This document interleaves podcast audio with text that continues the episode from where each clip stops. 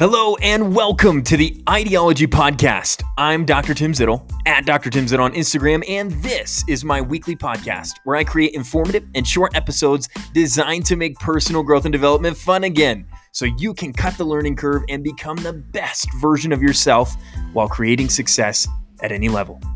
Here we go.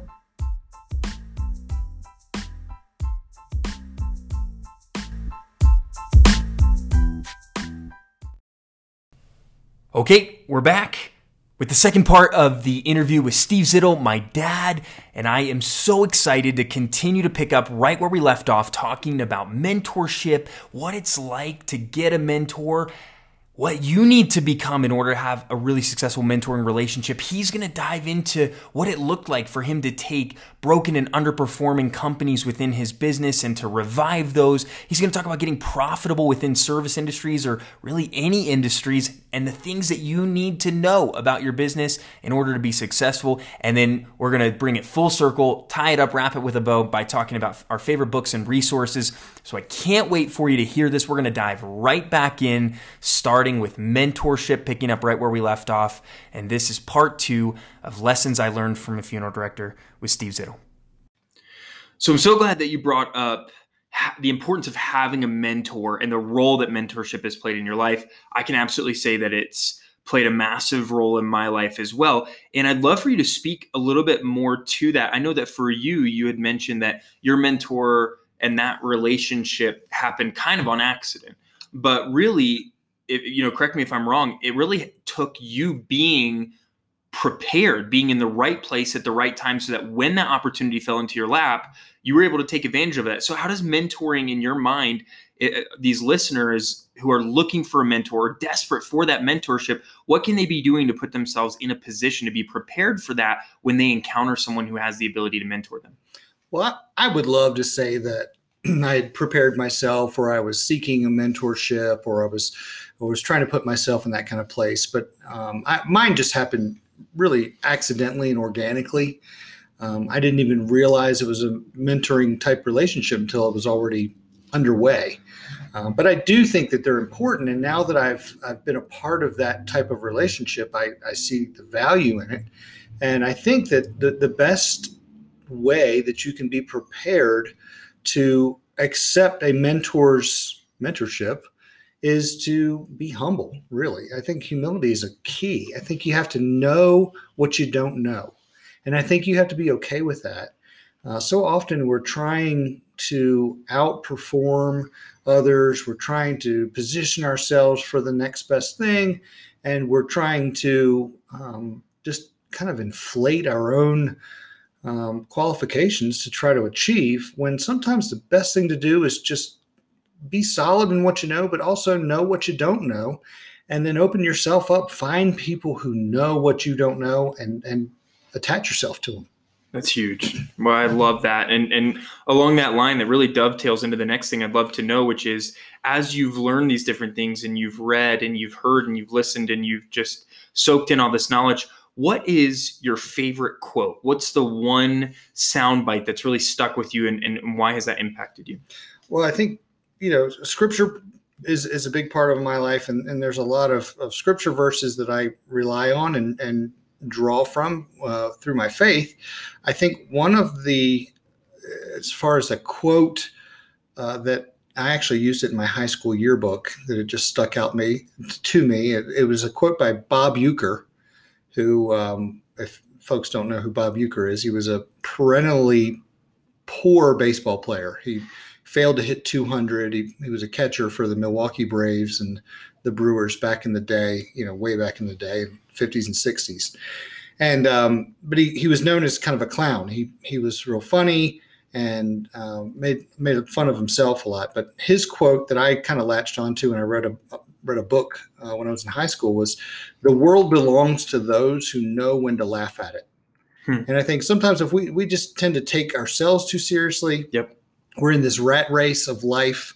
We take, you know, we take ups too seriously, we take downs too seriously. And I think sometimes you just got to know when to when to laugh at, at what's going on and, and when to see the humor, when to appreciate your wins, when to uh, understand your losses and learn from them. And um, you know, that, I, I think that's just something that I think about quite often. Awesome. And, and speaking of wins, you know, what is a major win that you've had recently, and how did you how did you create that? We had a a couple of of my locations that had uh, been consistently underperforming their potential, and I came on um, in in the midst of that underperformance, and through talking with those leaders and working with them, trying to get them to buy into some of these concepts that we've we've talked about with uh, pricing and discounting and and those kind of simple things.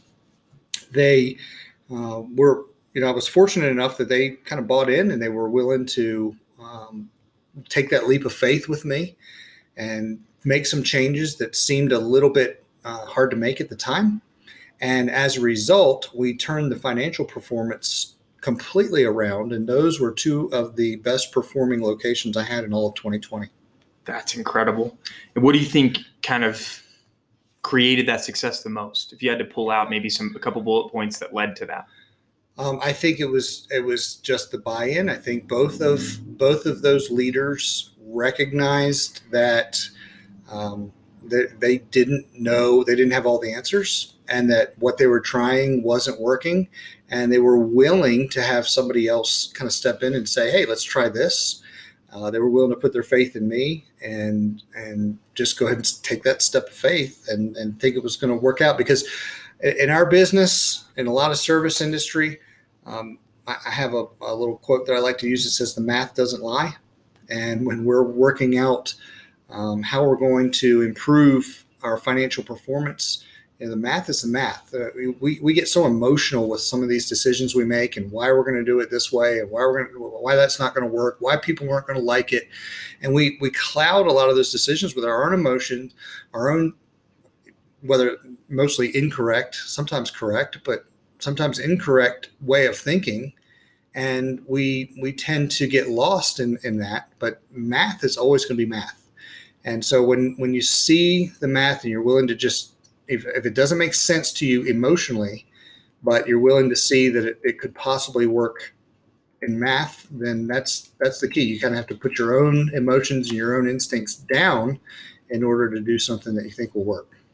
That's incredible. And i and i think it goes uh, you know, needs to be stated here too that these, you know, people that you were leading that took your advice that saw great and massive success from it, they did so knowing that you were worthy of that trust. You were worthy of that influence. I think in today's world, it's it's really difficult to know who to trust and who to tell you to because there's a lot of very well-intentioned people but that don't have all that information that don't have the education that haven't spent the years building that up like you had and they're out there on every you know every you know webinar and every you know quick you know quick success class and take this you know read this ebook and, and look at this article. And everybody's looking for that instant success. And what they fail to take into account is that your advice that led to so much success came from 20 30 years of experience and mentorship and pain and growth and, and, and everything along with that. So i think it goes to say number one you know trusting the leadership of people who have earned that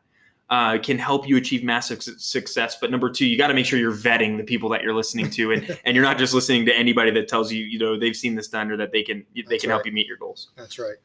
So with that, let's talk about the opposite end of that equation. And why don't you tell me what are the most common ways you've seen people fail in any or all aspects, and how do you think people can fix or or even prevent future failures?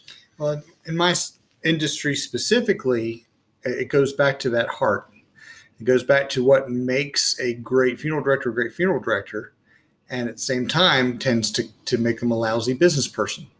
Um, I've seen a lot of failure in that if you lean too much on your emotion and your heart and what um, makes you really connect and uh, empathetic with with uh, the people you're serving, it tends to draw you away from sound business principles that keep your business afloat. And that's really the biggest failure in, in, in my industry and, and could be in any service industry, really, is when you give of yourself to your own detriment. And it's, it's a hard, hard uh, tightrope to walk. But I think that's, that's probably one of the biggest challenges we have in the service industry. So, what would your encouragement be in terms of how do you get back on track for healthy business practices mm-hmm. if you're serving in any industry, but you've overextended yourself? You've realized that your self sacrifice and it has made you a martyr almost. You know, it's taking away from what you're doing, not adding to what you're doing. How do you how do you dig yourself out of that hole and get back on track? I think the first thing you need to do is you need to learn how to read a financial statement. You need to uh, where wherever you're getting those from, from your accountant usually um, you need to get those in a timely way. So I, I always within uh, two or three weeks of the end of the month, I, I want to have my financial statements in my hand for that month, and then I keep track. I I enter that information in a spreadsheet. I keep charts and graphs, and I'm looking at trends and and things like that. But you need to learn how to read a financial um, document profit and loss statement. If you don't know, it's okay. there's so many business entrepreneurs and people leading businesses who don't have that grasped and they're afraid that they're going to look silly if they ask for help on that. But you need to understand your financial statements up and down. And it might dovetail in with finding someone that you can trust to also read those and tell you the hard truth and so so you're not trying to justify some some poor behavior. Uh, but like I said, the math doesn't lie. When you look at those financial statements, you'll see the math, and it's it's harsh reality. Uh, but if you have somebody that you can trust, or somebody that can mentor you, or, or advise somebody that you'll listen to, even when you don't want to make a change, that you'll listen to that person. So I, those are the two things I would do. That's smart. And let's just say you're looking at those financial statements and you discovered holy cow, you actually have a surplus. Let's just say, for the sake of argument, you had an mm-hmm. extra, you know, half a million, five hundred thousand dollars in your budget that you weren't planning for, um, or you know, anything less than that. How would you personally spend that? How would I personally spend a surplus? Um, I would reinvest in the locations, um, whether it would be um, you know capital expenses whether it's vehicles or whether it's buildings or upkeep things that uh, will always go to improve the experience that your your customer or your family um, ex, you know experiences when they're with you because it's all about experience in the service industry. Um, you know you and i just got back from dinner and we had a great dinner great waiter made made the experience really really good. The food happened to be great too but the waiter really went over and above. Um, and, and and we've all we've all had good waiters and waitresses, and we've all had poor waiters and waitresses. So, we, so I know everybody knows what I'm talking about, but it's all about the experience in a service industry. It's all about the experience, and so anything we can do to improve the um, the structure or or equipment or things to make make people's experience better. That's what I would do. That's great. Personally, are there any things that uh, or, or, any areas that you're investing in personally that you feel like you know are, are uh, maybe cutting edge or things that you're excited about the potential return? I don't know if it's cutting edge so much, but I have uh, monthly meetings with all of my location leaders, and we try to go through books. We went through the 20 principles of productivity um, last year, and we went through that book. This year, we're going through Start with Why by Simon Sinek, which is a personal favorite of mine. Yeah, we um, we uh, we broke that one down on the podcast. So, yeah, yeah. So so that's that's a phenomenal. It's an easy it's an easy read, short. You know, doesn't have as many pictures in it as I'd like, but you know, it's easy read, and um, you know, it just really really impacted me in the way I think about business. And so um, we're going through that uh, a few chapters at a time. Uh, we try to you know in, increase our knowledge. It seems like everybody I know that is smart and and in in places where I want to be, they all seem to be readers. So that's one area where I'm trying to improve personally as well. Yeah. And is there any specific area? I know a lot of those books deal with more um, leadership marketing, things of that nature. Is there any specific area that you're really curious about and that you're wanting to research more personally?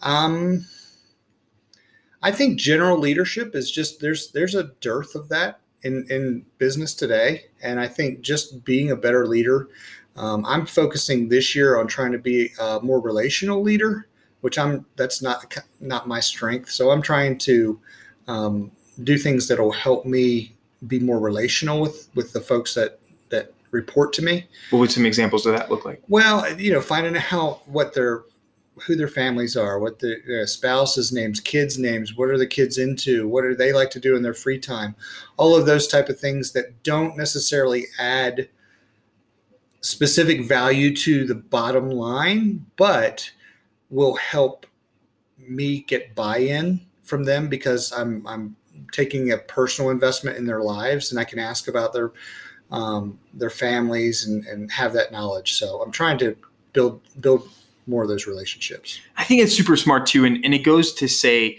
you know, there's some times where you can look at things like that and there can almost be a question of, well, is that man- manipulation, right? Getting to know somebody um, strictly so that you can get more buy in or so that they'll uh, follow your influence better. But I think what it really comes down to, and a better word for it, is leverage. Mm. And I think that leverage has even in some ways gotten a negative connotation when really leverage is how we do anything and everything, right? Think about it, you know, when when when you're taking you know uh, your spouse out to dinner or, or, when you're trying to get your kids to clean up their room right you leverage whatever you can to help people you know get the accomplished or the desired outcome right sure. accomplish the desired outcome so with that i think leverage is so underrated of a skill and not enough people are able to use that effectively in business because they might see it as manipulation so I would encourage you guys, the readers, um, as you're hearing this, really see how that leverage by him learning more about his team members' lives, he's enriching their lives. So it's not manipulation because they're not losing for him learning more from it.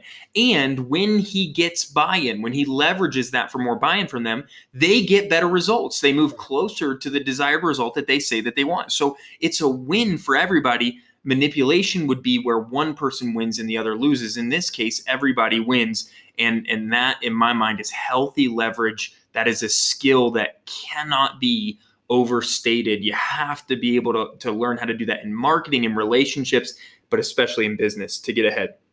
So with that how do you continue to grow yourself or to keep yourself on the cutting edge moving forward so that you stay on top of things in your role and you know you don't get you know you don't get old in the tooth or passed up by people that are under you that are advancing.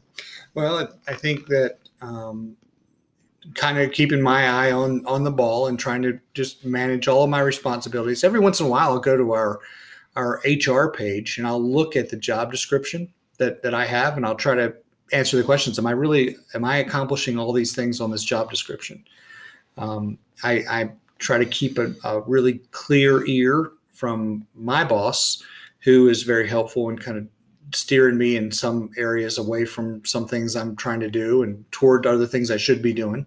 Uh, and I then I try to listen to the people who are working with me at the location level too, um, because if I sense that that I'm not meeting a need that they have, then that's an opportunity that I need to, to work on. And so I, I try to just be very very aware of uh, both the people I'm working with and the people I'm working for as to what what their needs are and, and just trying to meet those needs that's awesome and uh, i think that that's huge too the fact that you are consistently evaluating yourself compared to what you were hired to do. So not only are you looking to grow the people around you and you're doing more reading and more investing to grow yourself, but you're using that as a measuring stick to make sure that at all times you can fulfill exactly what you were hired to do. And I think far too long the job that we end up doing looks a lot different than the job we were hired to do. And that's through no fault of our own. It's just because we didn't have that measuring stick. We didn't know what we wanted to, to um, compare ourselves to. And so, as we wrap this up, uh, first and foremost, this has been hugely informational and, and valuable for me, um, if for no one else. So, I really, really appreciate you doing this with us. But also, um, you know, do you have any any action steps or any resources that you would recommend for our listeners?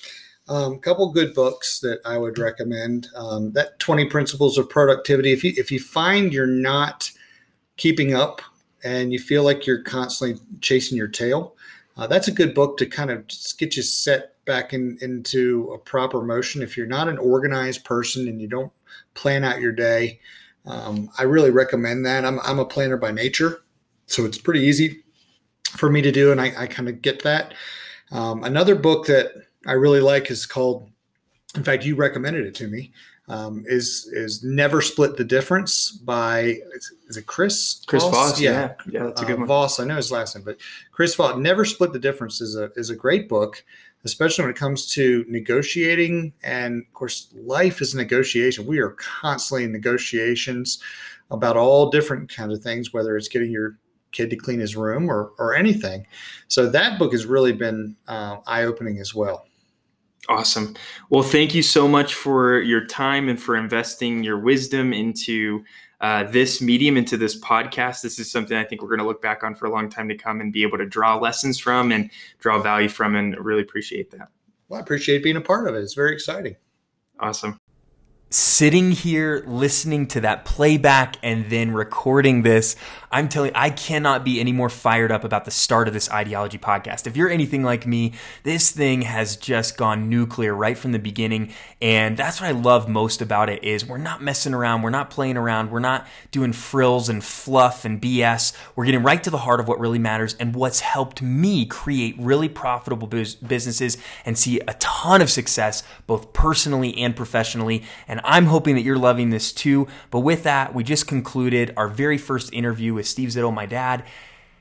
And I'll tell you, it's one of the greatest privileges I've ever had in my entire life to be able to sit down with that man, my hero, and to be able to ask him all the things that he's learned over years of adversity, toil, trials, hard work, and everything in between to create that gold that we just heard over the last two episodes. There is so much more to come. I can't wait for you to hear it. This is just the beginning. The best is yet to come. So hang in there. Have an amazing rest of your day. And I can't wait to connect again with you soon.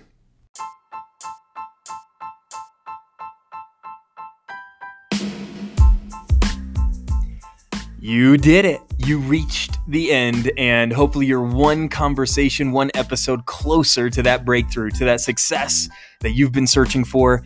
Again, you can like it, love it, share it, subscribe, whatever you want to do. I'm just grateful that you're here along for the ride, and I look forward to seeing you on the next episode.